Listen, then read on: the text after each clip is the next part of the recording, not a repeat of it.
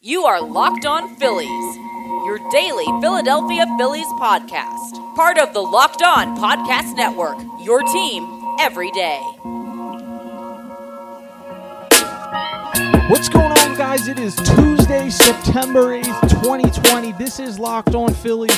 I'm Tim Kelly, and for the first four innings of Monday afternoon's matchup with the Mets, it, it looked like Zack Wheeler was going to make a statement against the team that allowed him to walk in free agency this past offseason. Instead, though, Wheeler kind of had the wheels come off at one point. No pun intended. Believe me, no pun intended. Uh, he got hit around in the fifth, and even at just 83 pitches, he was pulled after the sixth inning and uh, Jojo Romero and David Phelps came in and gave up four combined runs. Fortunately for the Phillies, though, Jean Segura drove in five runs Monday. He had a bases clearing double in the first and a monster two run home run. Those heroics, uh, the, the two run home run came in extra innings. Those heroics helped the Phillies to win a game that featured their second six run blown lead in 2020 after the game, there's a ton of different interesting stuff talked about. Zack Wheeler was asked about returning to Citi Field for the first time. He had faced the Mets at Citizens Bank Park earlier this season. He did talk about how it was cool to be back in the mound that he had pitched for his entire career prior to this season, that he had pitched his home games at. It was cool to see and face some of his former teammates. But the quote that really blew up that I tweeted out, uh, somebody asked him something to the effect of, when you took that mound, did any memories really come out? And he just said, no, not necessarily. Kind of a, a short answer. And he had given a pretty similar answer earlier on, a few months ago. It might have been in summer camp when somebody asked him, from the New York media, they said, Hey, are, are, you keeping track on the Mets at all? And he just essentially said, No, the Mets really did not make a competitive offer to keep Zack Wheeler this past offseason. Brodie Van Wagenen, their GM, kind of took some shots at him on his way out the door. So I don't think he has ill will towards the fans of New York or towards a lot of his former teammates, but he probably didn't leave with the best feeling uh, leaving New York that the Mets allowed him to walk and kind of took some shots at him. So I don't blame him if he gets up a little more for these games. In those first four innings yesterday, I felt like he was going to pitch a complete game. He was locating his fastball perfectly. It was touching 98 or 99. He was great, and then just got uh, three RBI doubles hit off him in the fifth inning and didn't look as sharp in the sixth inning. He said he wanted to come back out for the seventh. Ultimately, that did not happen. In, in addition to, to everything with Zack Wheeler, Jean Segura had his best game of the season, and he really has been very good of late. And all season, the versatility that he's given the Phillies being able to play third base, shortstop, and second base. After the game, Joe Girardi raved about that. He raved about the energy that he's brought to the team and that he's just been willing to play wherever the Phillies have asked him. And he told a story after the game that before yesterday's game, he was ready like an hour and a half before the game, and Rhys Hoskins came to his locker and essentially said, "Oh, you're ready early. Do you you're gonna have a big game today? You're gonna have four hits." Or, uh, uh, how many hits are you going to have? And Jean Segura said four, and Rhys Hoskins, I think, responded to that by saying we need five. He didn't quite get five, but he had four hits and five RBIs, which I believe was a career high yesterday. The game-winning home run. It was probably his best game as a Philly, and he has continued to just torch the Mets. And after having so much success getting ready and being ready an hour and a half before game time, he joked after the game that he's going to dress before game one of today's doubleheader two hours before the game just to be sure that he's uh, locked and loaded the Phillies now are entering just a, brutal stretch of games. Even though they'll have off for whatever reason on Wednesday, they have eight games in the next six days, including three doubleheaders, the first of which is today. Jean Segura admitted after yesterday's game that you can get a bit intimidated looking at the amount of games that the Phillies have in such a short amount of time, but there's nothing they can do about it. So they have to make the best of this opportunity. They're currently in second place in the division, and this year, if you finish in second place in your division, division that clinches one of the six play one of the eight playoff spots in the National League. So if the Phillies remain in that position or get even better, they're going to go back to the postseason for the first time since 2011. And as much as you may look at this schedule and think, oh my God, it's crazy, there's so many games in such a short amount of time, you could look up at the end of this, uh, at the end of next weekend and really be pretty sure one way or another whether the Phillies are going to be a playoff team or not. And uh, of course, The problem with having Aaron Nola, Zack Wheeler back to back in the rotation, it's great on those two days, but now you have to go at least three games without either one of them pitching again, and probably four games given that there's a doubleheader, but there's an off day Wednesday, so we'll see. We know the Phillies are going to have a doubleheader today with the Red Sox. Zach Eflin will pitch game one. He's coming off a start where he gave up four runs and seven hits in a game where the Phillies ultimately beat the Nationals in extra innings. When he saw the Red Sox earlier this year, he lasted just four innings it is safe to say the Phillies need more than that today. Even in a seven inning game, you don't want to kill your bullpen in game one of the doubleheader. So if Zach Eflin can go six innings, that would really put the Phillies in good shape in game one. And then in game two, Vince Velasquez is going to start for the Phillies what is there to say at this point? Uh, Vince is a pleasure to talk to. He holds himself extremely accountable. You can tell how badly he wants it, but he's been here for a long time now, and he has a 6.60 ERA. The Phillies need him to give them at least five quality innings today, and I personally would not bet on that happening. He's a good guy. Like you, you can tell he wants it. There's some guys that either just aren't nice people or maybe they're nice people, but you can tell they don't have the passion. Vince Velasquez wants this badly, maybe too badly to a detriment to himself sometimes. But at a certain point in the major leagues, it's results based, and Vince Velasquez is not consistently giving the Phillies results. Perhaps today will be the first time that you really start to get in a rhythm with him.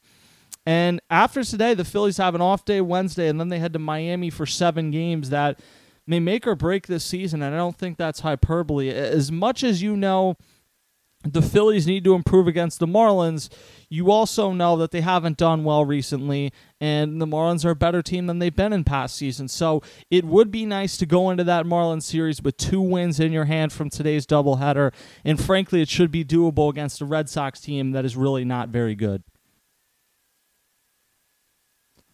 The rockauto.com catalog is unique and remarkably easy to navigate. Quickly see all the parts available for your vehicle and choose the brand specifications and prices that you prefer. Best of all, prices at rockauto.com are always reliably low and the same for professionals and do it yourselfers. Why spend up to twice as much elsewhere for the same exact parts? Go to rockauto.com right now and see all the parts available for your car or truck in their How Did You Hear About Us section, right locked on so they know that we sent you. Amazing selection, reliably low prices, all the parts your car will ever need. RockAuto.com. So Joe Girardi did actually start Bryce Harper in center field yesterday. Uh, Bryce Harper started in center field occasionally early in his career with the Nationals, and more than occasionally in some seasons. But he hadn't done it in his year and change with the Phillies until yesterday, largely because as he bulked up and as he just grew, I mean, he came into the major leagues at 19, so he wasn't finished growing. His defensive metrics in center field plummeted, and it became clear that he was a corner outfielder. However, I do think even though he came in the game later, the fact that Joe Girardi penciled in Bryce Harper in center field and Kyle Garlick in right field as opposed to Adam Haseley in center and Harper in right. I, I, think that's pretty telling. It tells me A, the Phillies were not happy with the two lackluster plays that Adam Haseley had in Saturday's blowout Sunday's blowout loss to the Mets and it's hard to blame them. And then B, Joe Girardi really does not seem to view Adam Haseley as a starting option against left-handed pitchers. And based off of the limited at bats he has, and they are limited, Adam Haseley has a 200 at ba- uh, a 200 batting average and 55 career at bats against left-handed pitchers. Now, you could make the case that he needs more time to figure it out, but it, it appears that the Phillies have, at least the coaching staff, don't believe that that's beneficial and that's what's going to help them to win the most games and get into the playoffs this season in a 60 game sprint. So Haseley is not a bust, certainly not in the way that Cornelius Randolph appears to be, probably Mickey Moniak will be, but to me, I just wonder what his ceiling really is. To me, he's a high floor guy, but there's just not a ton of upside. I kind of think what he is now is just what he is. He doesn't have much pop, he doesn't hit lefties, and he's seemingly better geared to play right or left field on a team that needs him to play center. So if my assessment proves to be true and either he's a platoon guy or a fourth or fifth outfielder, that is a pretty disappointing return for someone that you spent a top 10 pick on. And it's been highlighted in recent days because Roman Quinn is hurt. He got a concussion in Friday night's game, uh, dropping a ball that, frankly, you can't drop. It was actually Saturday night's game, dropping a ball that you just can't drop, but then slammed into the wall. It was pretty clear something was off. But even over the course of an 162 game season, Roman Quinn has been the Phillies starting center fielder for all intents and purposes this season. But given his injury history over the course of an 162 game season, Roman Quinn is more of a weapon rather than someone you're going to start 125 times per season. I just don't view him as that type of player. So it, leaves you, those are the two guys you have platooning, but you don't really have any sense that either of them is eventually going to develop into a, a center fielder that plays every day. Mickey Moniak does not appear to be an option. Who knows if that changes? He is at the satellite squad, I believe, but I just I, I think that at this point it's pretty clear that has not worked out, and he'll he'll reach the major league level at some point. But I don't think he's someone you uh, expect much of anything other than being a 25th or 26th man on the roster. Uh, I've seen a few people in recent days dig up Odubel Herrera's name whether you think he deserves a second chance or doesn't deserve a second chance, it's pretty clear to me the Phillies have made the decision he's never playing another game for the Phillies again, even if that means they have to pay him to not be there. Frankly, we have no idea if he's in baseball shape right now, and I would imagine it's difficult for him. It would be difficult for him to be in baseball shape because the reality is it doesn't feel like he's ever getting a call to play for the Phillies again. So to keep yourself in MLB shape, knowing that it's overwhelmingly likely that you're not playing in the MLB for the next two seasons, maybe ever, it's hard to believe he'd be ready to come in and join a pennant race right now. And I mean, you look this offseason, there's some free agents. George Springer's an excellent player, of course, former, I believe he won the World Series MVP in 2017, but unless JT Realmuto leaves, you're not making that type of investment in outfielder. Jackie Bradley Jr. will be a free agent this offseason. Maybe that's someone you have as like a stopgap. But again, it becomes who is he a stopgap for? And to me, all roads lead back to Scott Kingery. Now, Kingery is on the injured list right now. And in many senses, he's going to be at a career crossroads unless he gets really hot at the end of the season because he had some nice moments early on last season, but tailed off in the second half. And then 2018 statistically was one of the worst players in the league, and this year statistically, and different things have gone into this. He's had an injury. He is coming back from coronavirus, and it almost just feels like a lost year. That's borderline unfair to judge, but. I, I don't know. I mean, to me, I, I think Scott Kingery's best position is probably center field. His best position is to be in super utility, but the place that they're going to need him most in that role is in center field. And I would imagine that's where he'll be when he comes off the injured list that you'll see him splitting time there with Adam Haseley and Roman Quinn, and then we'll see what happens from there. But I would not be at all surprised if on opening day next year Scott Kingery is your starting center fielder. It may be Roman Quinn, but I wouldn't be surprised if next season the center fielder that gets the most starts in the in center field is Scott Kingery. So a lot to think about and a, a lot of games are going to make your head spin this week. That's going to do it for today's show. You can follow me on Twitter at Tim Kelly Sports and read my work on both PhilliesNation.com and Radio.com. Now tell your smart speaker to play the latest episode of Locked On Fantasy Baseball. I'll talk to you guys next time.